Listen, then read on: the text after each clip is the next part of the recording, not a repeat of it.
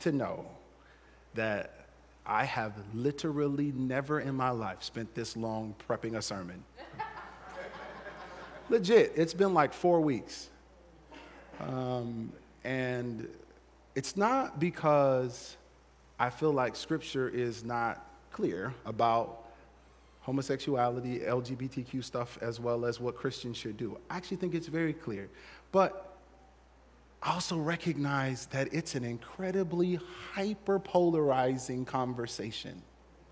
And the beauty of what it is to be a multi ethnic, multi generational, multi socioeconomic, multi political, multi dot dot dot church family is we're literally all over the place. And that's okay. That's okay. I want to make sure. So today's sermon, I actually told Christine this um, and, uh, and, um, and somebody else this too. I think it was Jason that I feel the pressure of being precise, not being perfect, because that's not a thing.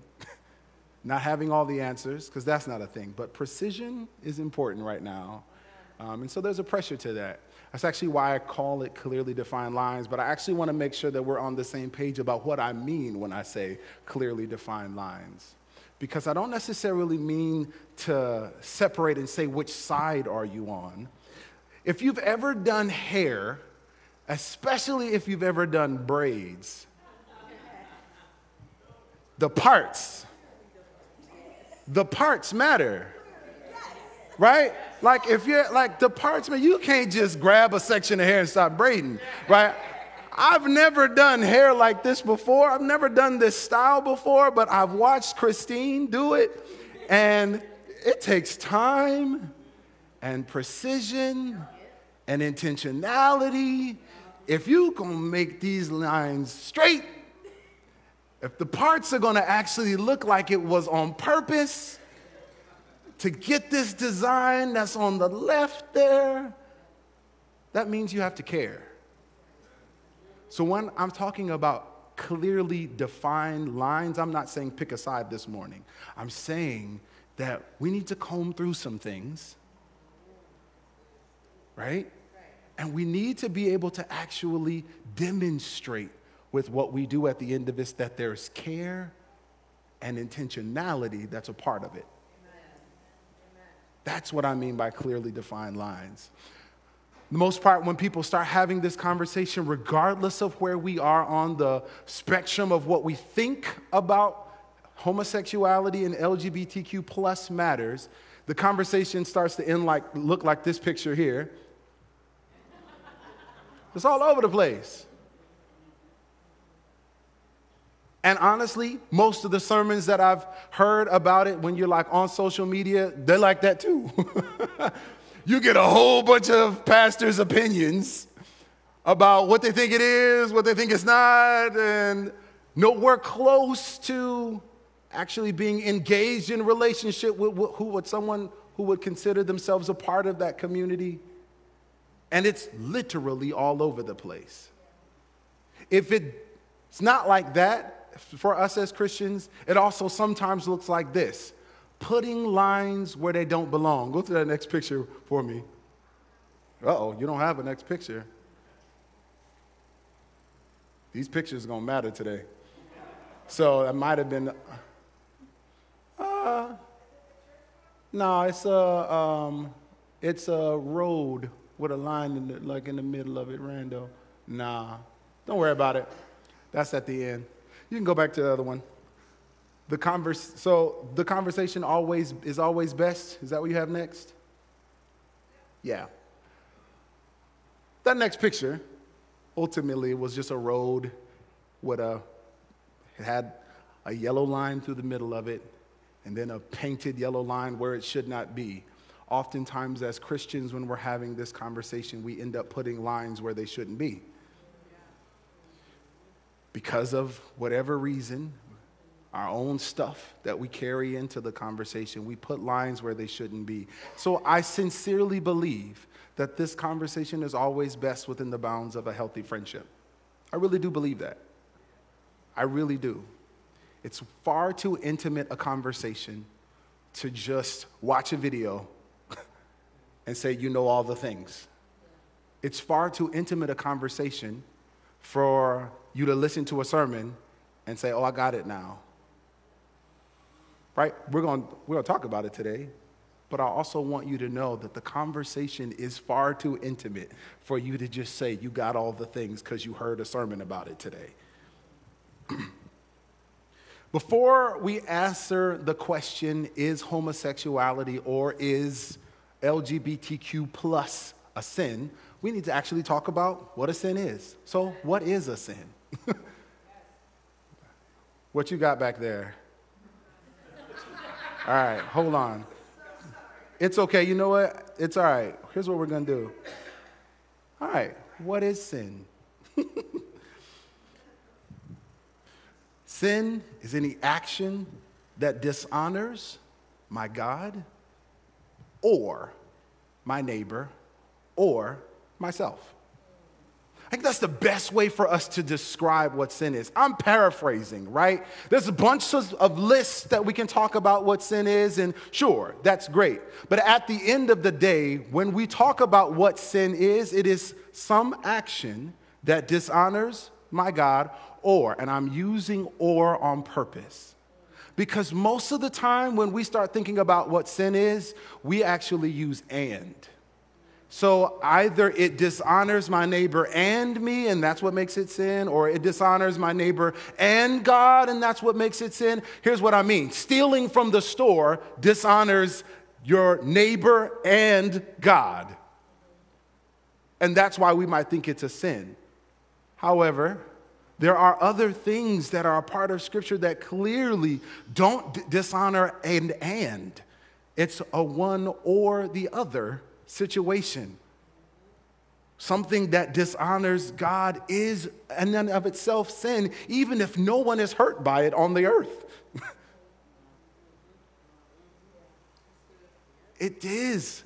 That's how scripture talks about sin. To dishonor doesn't mean just to make sad. To dishonor means to diminish one's value, social standing. So if I'm in relationship with God and a representative of God in the earth, and something I do dishonors God, even though the world around me may not be quote unquote saddened by it, I've diminished the world's understanding and value of God because of my actions, and thus it's sin. That's why, like, taking the Lord's name in vain is considered a sin. Right? It's not just putting God in front of a cuss word when we take the Lord's name in vain is to misrepresent God to the earth. Name means identity. So anytime I misrepresent God to creation, I am taking the Lord's name in vain. Everybody else in the room might not be hurt by it, but it dishonors God. And thus it's sin, right? That's what this means. So we that has to be in the backdrop of every single thing we talk about moving forward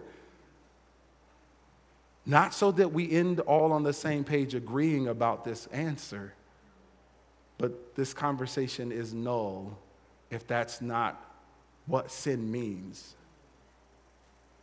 So, when we talk about homosexuality, it's in this category of sexual sins. Um, so, yes, thank you. Sexual sin in the Bible. It's, it's all over the place. Most of the time, when people, yeah, you can take pictures of these, and if you want these slides, I'll send them to you um, because there are lots of scripture references in them. Um, this is just a list, it's a condensed list that shows up both in the New Testament and the Old Testament in various different places. And I just chose three because I didn't want to fill up the screen with all of the places where it shows up but it's all over the place in Scripture. Non consensual sex is a sin, it's a sexual sin in Scripture. With close relatives, during menstruation, homosexuality with animals, with the dead, fornication, uh, asterisk, adultery. Why do I have an asterisk by adultery? Because adultery is a unique kind of fornication. Fornication just means anybody having sex with anybody I'm not married to. So, adultery is an form of fornication, but it also uniquely breaks a covenant that a spouse has. And that's why it's a special kind of fornication. But in the grand scheme of things, it falls under the category of fornication. And there's one that we've, I mean, that most of us don't have to think about. That's why I got two asterisks looking in lust. like in Matthew, Jesus is like, I know y'all heard that like committing adultery is a sin. If you look at somebody else's spouse with, a, with adultery in mind, you sinned. Like, here's what I'm trying to say. This list is not just homosexuality, even though that's what we want. Some oftentimes we want to say. It's not just one thing. And quite honestly, I'm sure this list you found your temptation on.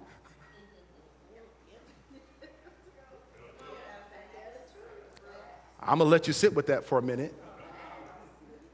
Because that, I think, is actually the point of being super explicit in Scripture. Because it really could have just said, don't do sexual sins. But it gave us a list, not so that we could prioritize and categorize, but so that you find yourself in there. Because you might not be sexually attracted to animals, but one of them things on this list is you. I told you it's not going to be graphic, but it is going to be explicit. And if you're uncomfortable, join the whole team. That's actually the point of the list. Is not to make us feel con- condemned, but to point to something inside of us. Hey, that thing right there that you feel compelled to do that is on this list, you should have your awareness brought there. I, though, as believers, as Christians, and as humans, kind of going back to that one sermon and talking about how like uh, salvation isn't about status. It's not about like how good or how bad i am or we like categories. And the honest truth is if we try to make this into categories of good bad worse better it gets really complex. I want to show you this next image because that's kind of what it looks like now when we start talking about sexual sin. Like homosexuality has been blacklisted as something very unique and specific. Looking in lust has been whitelisted because eh, that's normal. we don't even talk about during menstruation with animals and with the dead. Adultery is like super bad, so it's red Non consensual sex and with close relatives is, in, is literally crimes in some states, right? So, like, non consensual sex is a crime everywhere, but like, fornication is kind of on the line. Is it really? I mean, ah. Uh... And we gonna add masturbation, all sex is bad, and basically anything I don't do for good measure. I know I'm saying it facetiously, but I, like this is the history of the church talking about what sex is and what sex is not, and and like even throwing in some techniques not being good. I'm gonna just back up and let y'all wrestle with that for a minute. And all of this can be found in First Opinions 24 7.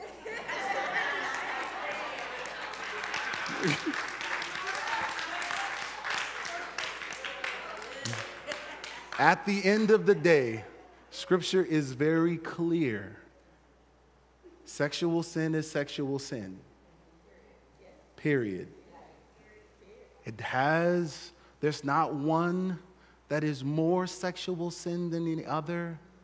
And here's the truth it's okay. Here's, here's an interesting thing it's okay for you to not like one more than the other. That's okay. The Bible doesn't forbid you from liking and disliking things. You can say, I don't particularly care for that kind of sin right there. It gives me the heebie jeebies. And still not teach that it is more significant than another. Because that is what causes confusion, anxiety, and this conversation to go awry. Homosexuality does show up on a list of sexual sins in Scripture in both the New Testament and the Old Testament. And it shows up in too many places for us to pretend that it's not there. But I never want us to get it twisted. So does your temptation. Mine does, yours does, in both the New Testament and the Old Testament. Get uncomfortable, because that's what the, that's the point. The whole point of it is that we are convicted by the Spirit so that we can actually go to the Spirit. We'll talk about that in a moment. I think if we had to land somewhere, we need to land here. Biblical parameters for godly sexuality healthy, monogamous marriage between a biological female and male. I'm gonna let us sit with that because I recognize in a multi everything church, we're all over the place about all of those words. And I'm okay with us being all over the place. We're all over the place. This is not about picking a side, it's about making parts and a scalp so we can clearly see. If we had to condense what we see in Scripture, this is what is there. That's what's there as it relates specifically to biblical parameters of godly sexuality. But because we are talking clearly defined lines, we also have to make sure that we see another line. Not every time we're having a conversation about sexuality, we're having a conversation about Scripture. A biblical conversation is talking about actions.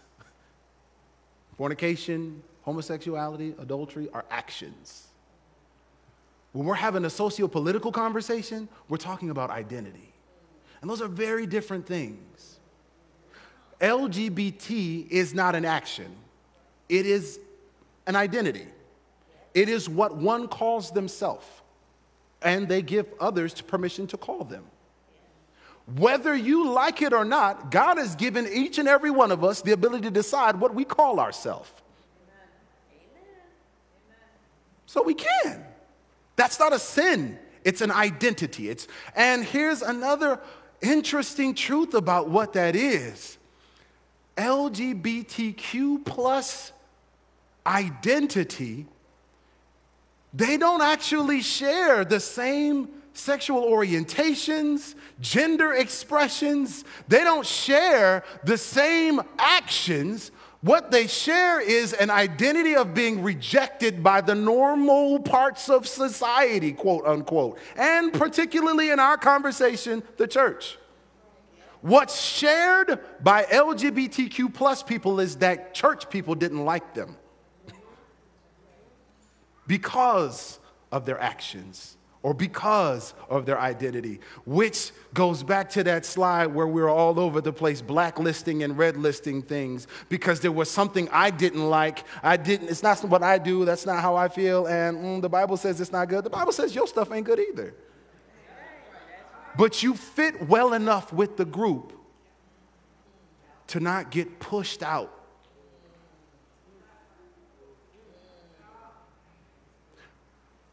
you have to know what conversation you're having. And in 2023, in the United States of America, most people are not having the biblical conversation you want them to be having. Most of us are having a socio political conversation. What I mean by that is so- social, our society, and the, and the politics that go along with that. We're not having if you can go to that next slide for me. Uh oh, go to the church and the school. There we go. This is a different conversation altogether. And particularly those of you who work with people outside of church, you know this is a different conversation. If you're a counselor, a teacher, a trainer, uh, anything else, a coach, you are having a completely different conversation. And you cannot actually take the rules of one conversation into another and expect it to go well. You just can't. That's not how this works. It's okay for us to know that. We've talked about that here before. That the household of God has a way of being that is dictated to us by our Father, that the rest of the world is not being held to. You might not like that, but that's the truth. I can't go to my neighbor's house and try to enact the rules of my house on their kids. That doesn't work. It doesn't work. The only thing that happens is I'm frustrated. I'm mad because they're not following the rules. Whose rules? That's not the rules of this house. It's different. The rules in a socio political conversation are different than the rules in a biblical conversation. You need to know what conversation you're having in order to understand, how, as a Christian, how to respond. We'll talk about that here in a little bit. But when we start talking identity, biblical parameters for godly identity, shaped, defined, led, and nurtured by Christ. Because this is if this is what we are saying as Christians, what it means to be a Christian literally means little Christ. That's what it means. So, in a conversation about identity, if an individual does not identify as a Christian, this conversation is pretty simple. It's real simple. God has given you the authority to do whatever you want. And a part of my love for that, a part of my love for you is being submitted to the, the sovereignty of God to say, I don't get to decide what you do with your life. I don't. I don't, I don't get to share my opinion about what you do. I don't get to go to pride, uh, pride festivals with signs telling them all that they're going to hell. I don't get to do that. That ain't my job. And that's taking rules from one household and trying to apply them in a household. That's not, that ain't the, that's not what happens. That's not what we do. That's not how this works. However, if we're having a conversation with someone who says, I am a Christ follower, the conversation is different. We are part of the same household. And that conversation looks different, feels different, and it still requires, requires discipline, which we'll talk about in a minute Still requires humility, which we'll talk about in a minute, but we have to have clearly defined lines. I'm going to be honest with you. You having a conversation with your coworker and y'all don't have any fellowship spiritually, you know, I'm not asking you for your opinion in all your verses of scripture. Keep that to yourself. Oh, We'll talk about why that's, why that's important in a minute. I know, I'm, we're going to get there, I promise. Okay. I want us to see this portion of scripture in Second Corinthians talking about this identity piece. Either way, Christ's love controls us. Since we believe that Christ died for all, we also believe that we have all died to our old life. He died for everyone so that those who receive his new life will no longer live for themselves. Instead, they will live for Christ. This is what I mean by shaped, nurtured, led by Christ. Instead, they will live for Christ, who died and was raised for them. So we have stopped evaluating others from a human point of view. So we have stopped evaluating others from a human point of view. At one time, we thought of Christ merely from a human point of view, how differently we know him now. This means that anyone who belongs to Christ has become a new person. The old life is gone, and a new life has begun. Why is that important for us? There's a part of the third question that talks about us potentially being born gay. Here's the interesting thing there's enough science to say that it's potentially possible. It's thing, sure. And I don't even, we don't even really need to go into a super long debate about it. You could actually, on, and sincerely say, you could agree, a person can be born with homosexual desires. Absolutely, 100%, yes. And still, this portion of Scripture is applicable. I think the thing that we struggle with here is we keep trying to make lines where they don't belong. Here's what we talked about in that whether or not people are chosen at birth sermon. At the end of the day, the image that we have of God sitting in a baby factory, tinkering and making sure that every single eyelash is put where it's supposed to go, and every desire and everything that they ever want will be there, is not a thing. God made creation and made it to pro- reproduce itself. He made humans and made humans with the ability to reproduce themselves. I know that y'all like sayings like God broke the mold when he made you, but he didn't, it wasn't up there like, like breaking molds. It's not cookie factory, right? Like, it's not how that works. Human beings, every single one of us, are born with an identity. And if and when we surrender our life to Christ, that identity is enveloped in who Christ is. So that means for every single one of us, there's some convictions that begin to set in and some changes that actually get enacted in our life. It just is what it is. I know that's uncomfortable. I'm going to pause.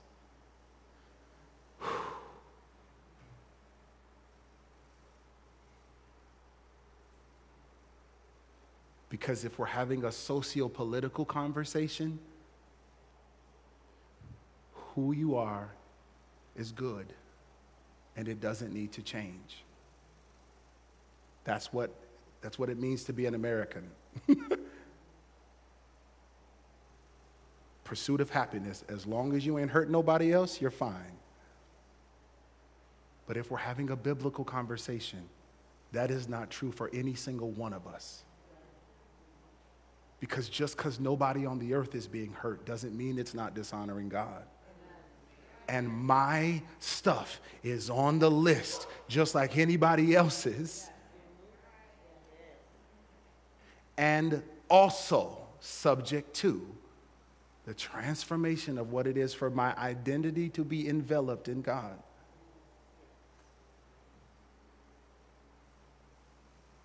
That's why you have to kind of separate those conversations. Because if you try to smash them together, it doesn't work. It really doesn't. It doesn't work. Okay. We've talked about homosexuality being on a list of sexual sin. For the record, there is absolutely no mention of LGBTQ plus anything in Scripture because that's an identity. Scripture is talking about actions. But part of the second questions were how do we respond as Christians? In light of all of what we see throughout Scripture, that sexual sin in and of themselves is in both old, new, and everything in between in light of that, how do we respond as Christians? And we get to actually land at a portion of Scripture. It's in John, John chapter 8. Jesus returned to the Mount of Olives, but early the next morning, he was back again at the temple. A crowd soon gathered, and he sat down and taught them. As he was speaking, the teachers of religious law and the Pharisees brought a woman who had been caught in the act of adultery. They put her in front of the crowd. Pause. Y'all know this story. Chase, that's not homosexuality. I know it's not, because I, I, don't feel the need to separate homosexuality from what the scripture just says is sexual sin. This is a person caught in the act of sexual sin. There are so many rabbit trails on this one story. Pray my discipline in the Lord. right? The whole point is not so that we pull apart everything apart this, about this portion of Scripture, right? There's lots of things that we can grasp and gather here. But there are a couple of things I want to point to as it relates to our conversation, this heart talk today. It continues Teacher, they said to Jesus, this woman was caught in the act of adultery. The law of Moses says to stone her. What do you say? They were trying to trap him into saying something they could use against him. I would highlight that, but not to talk about it. But Jesus stooped down and wrote in the dust with his finger. They kept demanding an answer. So he stood up again and said, All right, but let the one who has never sinned throw the first stone. Then he stooped down again and wrote in the dust. Okay, first of all, that's a bad move, right? Not, not bad as in not good, bad as in, you know, Michael Jackson bad, you know, like, right? That, I mean, this brother, they out here like working hard to keep, to trap him in something. He on the floor drawing little stick figures. Stands up, has the biggest mic drop bars of all time. And then goes back to drawing cartoons.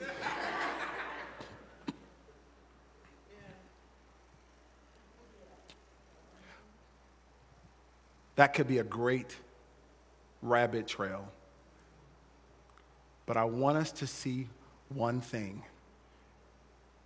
While they were trying to separate her because of her actions, because of sin. They were trying to separate her from the group.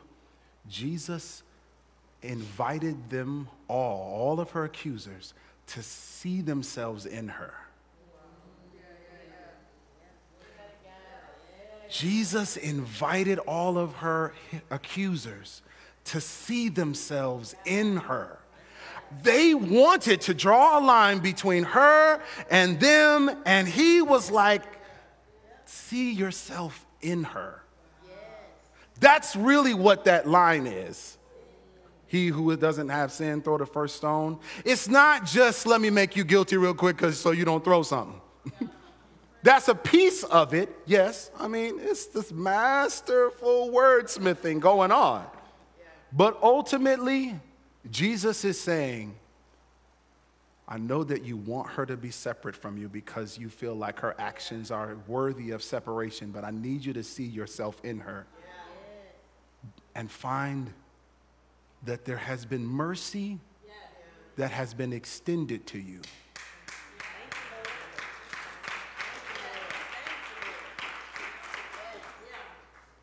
There's mercy that has been extended to you. Once you remember the mercy that has been extended to you, you don't have a rock to throw.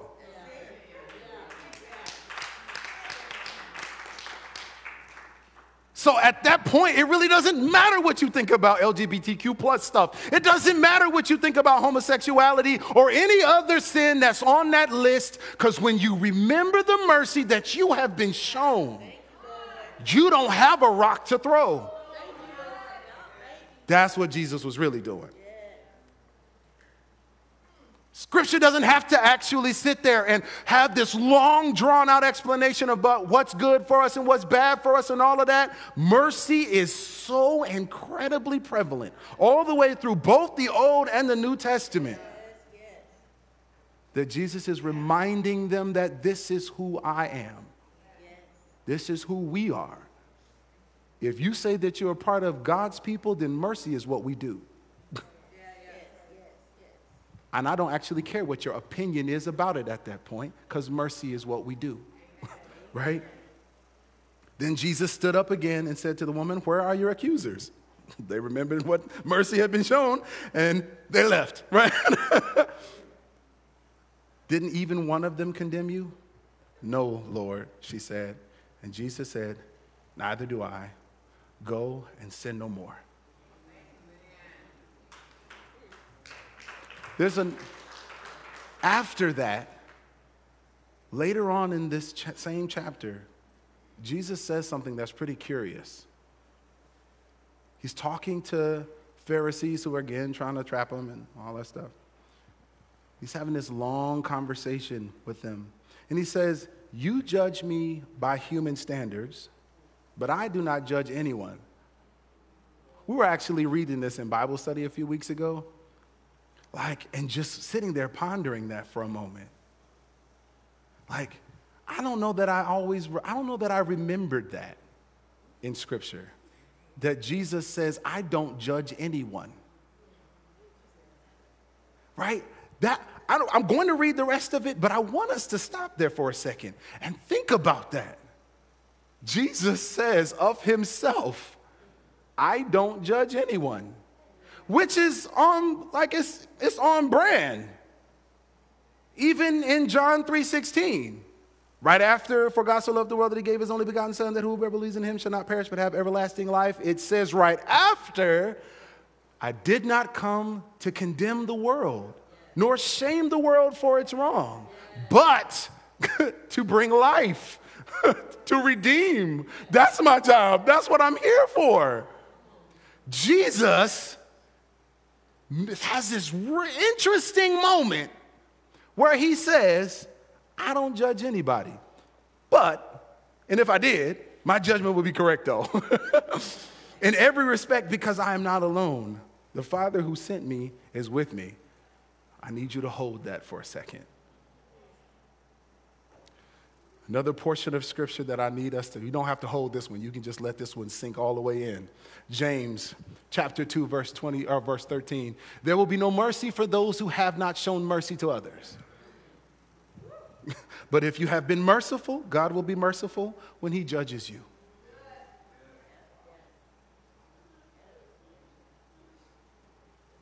Man, we love to pull out scriptures about homosexuality, but we keep this one in our back pocket.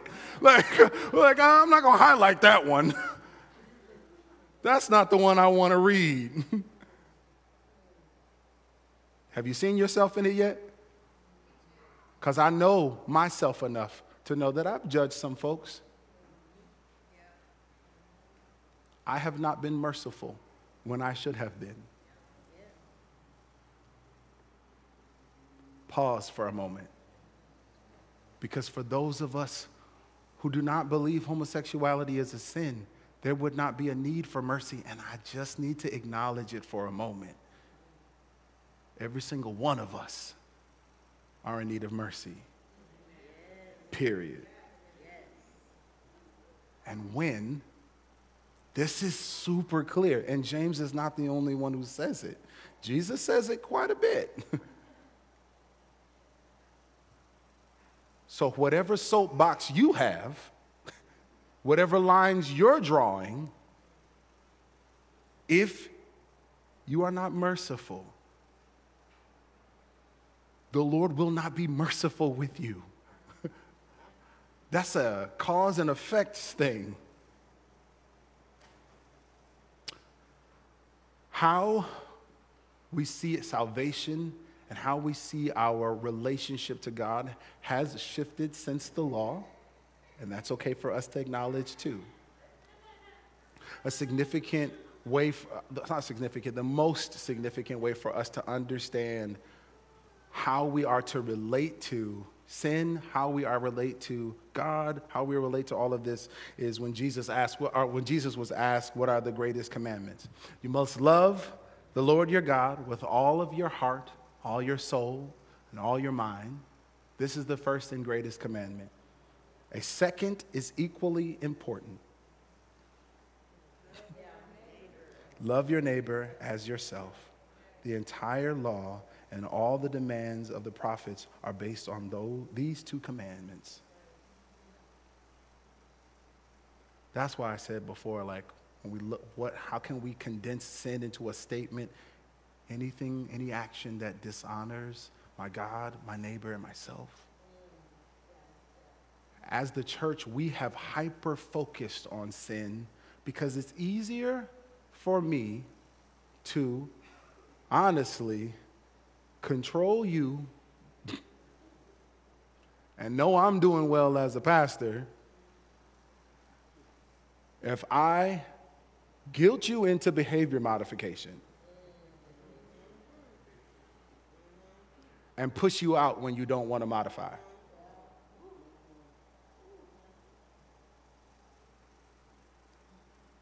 But at the end of the day, what all of us are called to is not to avoid sin. It is to love God with my whole self, love my neighbor as myself. That's what I'm called to. And the natural result of that is over time, I begin to sin less. That's just truth. That's how this works. I can't say that I love you and still want to beat you up. that doesn't work that way. I can't, like, it, it, at some point, I have to be honest about the fact that I don't love you if I want to kick you in the face. I got to be honest about that. And then I need to go to the Lord and say, Lord, my bad. I'm not loving my neighbor the way that I should. At some point, I have to be honest about the fact when there is some action that I desire to do or regularly do that dishonors God. I have to be honest and say, God, I want it. I like it. You act like you don't know. it ain't a secret. At some point, I just have to be honest about it. I want this. I like this. One of the things on this list of sexual sins is something I enjoy. Help me. Help me. because I don't want to dishonor you, because I love you not because the people are gonna think I'm wrong, not because they're not gonna think I'm a Christian, not because I'm not gonna be sure if whether or not I'm gonna get to heaven. I love you, God. So I want this, but I want you way more. So help me. Help me. Listen, if your behavior never changes, but that's your heart, I'm really good. I'm thinking God's good with you. Here's the thing that may feel uncomfortable for us, but it ain't your job to get comfortable there. Because that's not where we're supposed to be. That's not who, that's not. That's, love your neighbor as yourself. Be merciful because you have been shown mercy. So that means we need another line, another part It's God's job to legislate.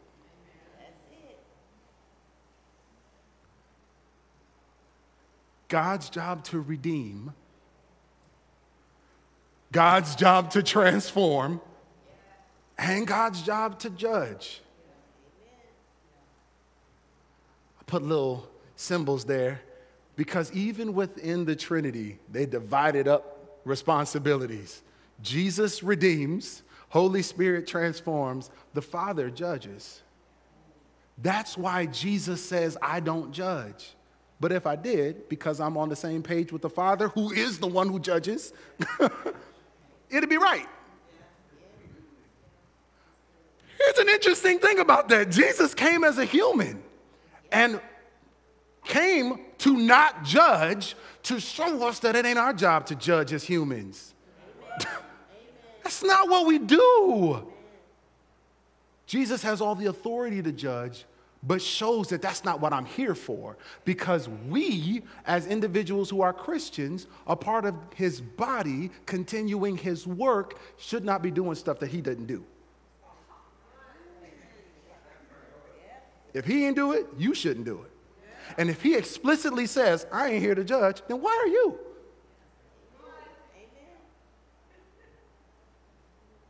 There's only one part of the Godhead that judges, one being that does.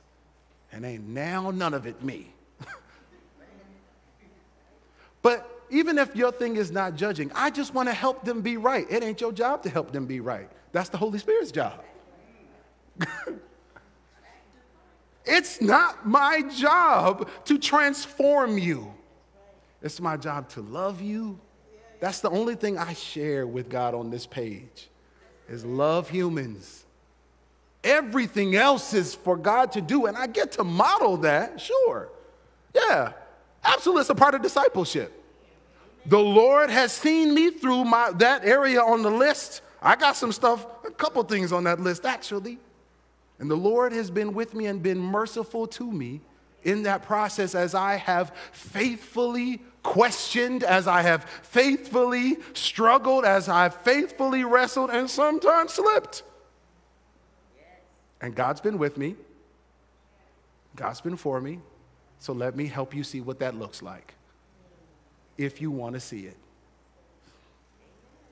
And I put an asterisk next to direct to God because that's our only other job. But as it relates to matters of sin, that's only when asked. There's only a few times in Scripture where God sends people to go tell them about their sin, and they've been put on assignment. that's some of y'all thought like that's evangelism. No, it's not. Telling people that they're wrong is not evangelism. That's just being judgy. that's just being extra. Because at no point in Scripture does it say that you telling people that they're wrong is what will lead them to repentance. Scripture says that it is the kindness of God that actually encourages repentance in people, not you quoting off every single scripture that you know about homosexuality at a gay pride rally. That will not do it. It will not do it. Sit down. Ain't nobody asked you to do that. That was not led by the Spirit. I know that you thought it was, it's not. That's why I said before, these are really good in healthy friendship.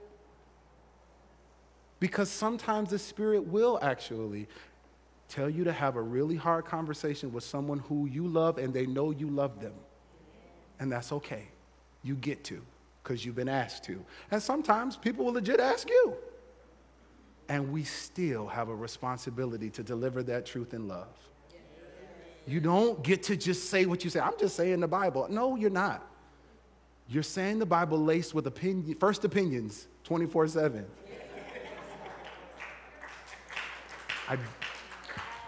and legit, if you're a person who cannot deliver this with mercy, it's okay to not talk. It's okay. I'm saying I got some things that I got opinions about. And I've already told you that preachers, we get in trouble by saying by preaching more our opinion than we do scripture. It's okay for you to say, the Holy Spirit has not given me the wisdom yet to engage there confidently. Let me help connect you to someone whom I know has the wisdom and the discipline to have that conversation well. That's okay. It requires humility. It requires humility. But if you're going in hot with no mercy, for those who show no mercy, no mercy will be shown to you. And that, that should make us more uncomfortable than having any conversation about sex. Do you see yourself yet? Because I'm sure I'm on everybody's toes throughout this whole sermon. I have had moments where I have tried to be in God's lane, believing I'm doing the right thing. And God was merciful with me. But I've also over time learned that actually things go way better if I let God be God and I do the human thing, which is mirroring what Jesus did. And a part of that isn't judging. So, what's the look? The best way for us as Christians to respond, stay in your lane. like, legit, stay in your lane. That's the best honestly, that's the best way. I know that's hard for us. I know it's hard for us. And even for those of us who have close relationships, and I'm talking close a parent, a sibling, a child, as much as you love your parent, your sibling, or your child, it is not your job to change them, steer their life, direct them. At best, the influence you have is to point them to Christ and allow the Holy Spirit to do what the Holy Spirit does. Because here's the inevitable result of you getting in God's lane anxiety, rejection, pain, feeling abandoned, bad relationship with you, and taking on an identity that is mostly connected to being rejected from the rest of the world. That's, like I said before, the only character trait that is shared in the LGBTQ plus community as it relates to this conversation is not what they do, it's being pushed away by everyone else. And that is what it looks like. Well meaning people trying to help them figure out their life when that is not your job. Love unconditionally, which means that even if they make decisions with their life that you do not agree with, you are still present. you are still there. Because guess what? You done made a whole bunch of decisions with your life that God is not happy with, and He's still there. when you remember the mercy you have been shown, you have no rocks to throw. And if they ask you, Dad, what do you think about this? Lovingly express what it is that the Lord's revealed to you. And if they never ask, there you don't need their permission to pray. So just pray that the Lord would show them what He needs to show them, not show them what you want them to see. Oh man, I know. I, I know. I'm hurting people's toes. But half the time we're praying to change people, and that's not our job. Lord, you care more about that individual than I do. You see them way better than I do. You love them way more than I do. Based upon what you see and how you love, reveal yourself and I will trust you with what I can't touch. Last couple things. When having a conversation with a believer um, who is on the fence about one of the Q's in LGBTQ plus is questioning when having a conversation with a believer who's questioning, I have a very controversial advice that I give that I'm going to let y'all know. It's any activity you can invite God into with joy and peace, go for it. That's what it means for me to direct people to God. If God really wanted to get rid of sexual sin, God would have blotted out sexual sin a long time ago. There's, it's not my job to legislate or figure out what to do with it. But I do believe that the Holy Spirit cares way more about their behavior than I do, way more about their choices and identity than I do. So I can confidently say, I know you're on the fence and I know you're wrestling. Take the anxiety away from what you're doing. And if you truly believe, truly desire to have an intimate relationship with God, every time that you want to engage in the activity, invite God to be a part of it with you. That's weird because we're talking about sex.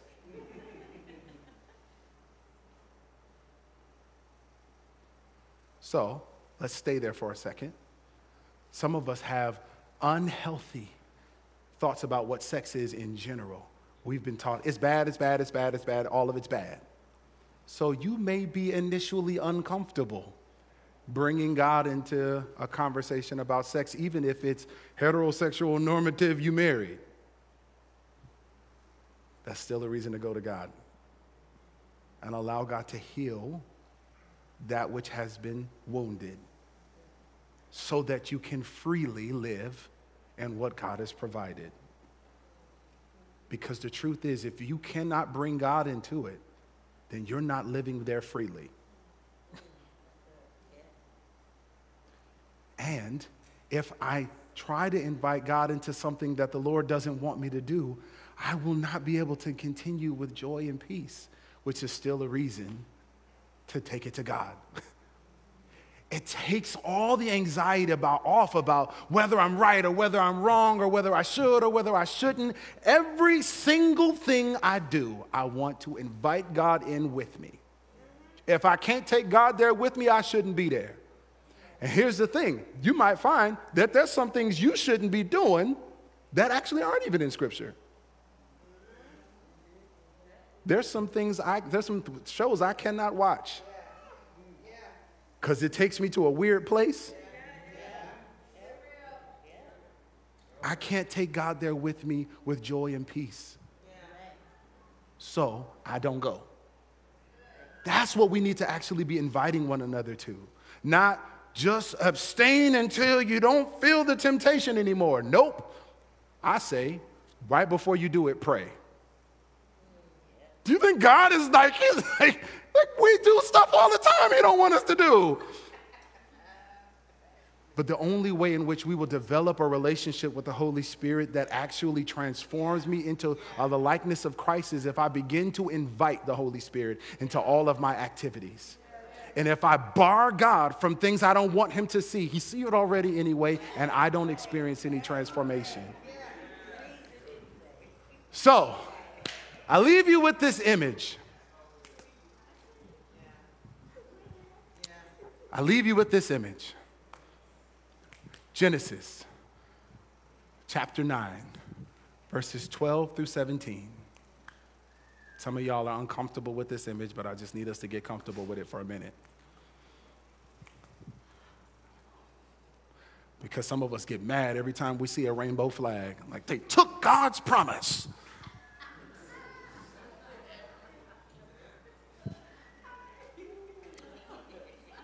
Read Genesis chapter 9, verses 12 through 17. You'll see that the invention and the gift of a rainbow was a, rep, was a demonstration of God's mercy. And God reminding us and Himself of mercy. Never again am I wild out on y'all the way I did before. That's basically, you know, that's the Chase Amplified version. I'm not going wild out on y'all the way I did before. AKA, I'm not going to flood the earth again. It doesn't matter how much, it doesn't matter what this looks like moving forward.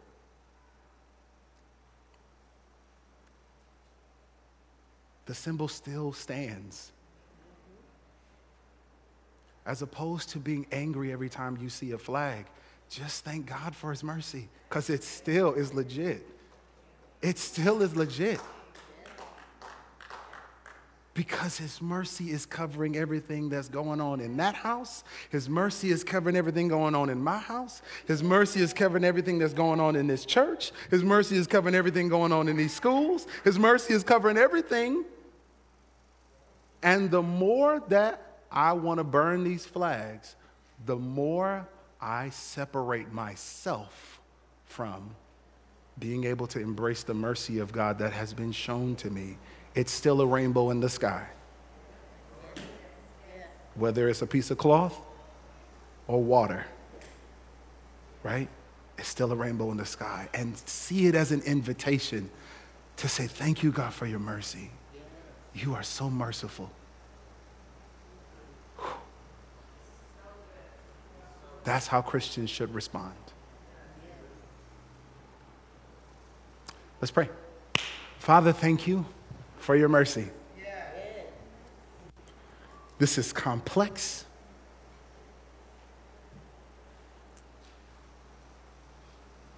And sensitive, and literally, all of us are somewhere in this conversation, somewhere.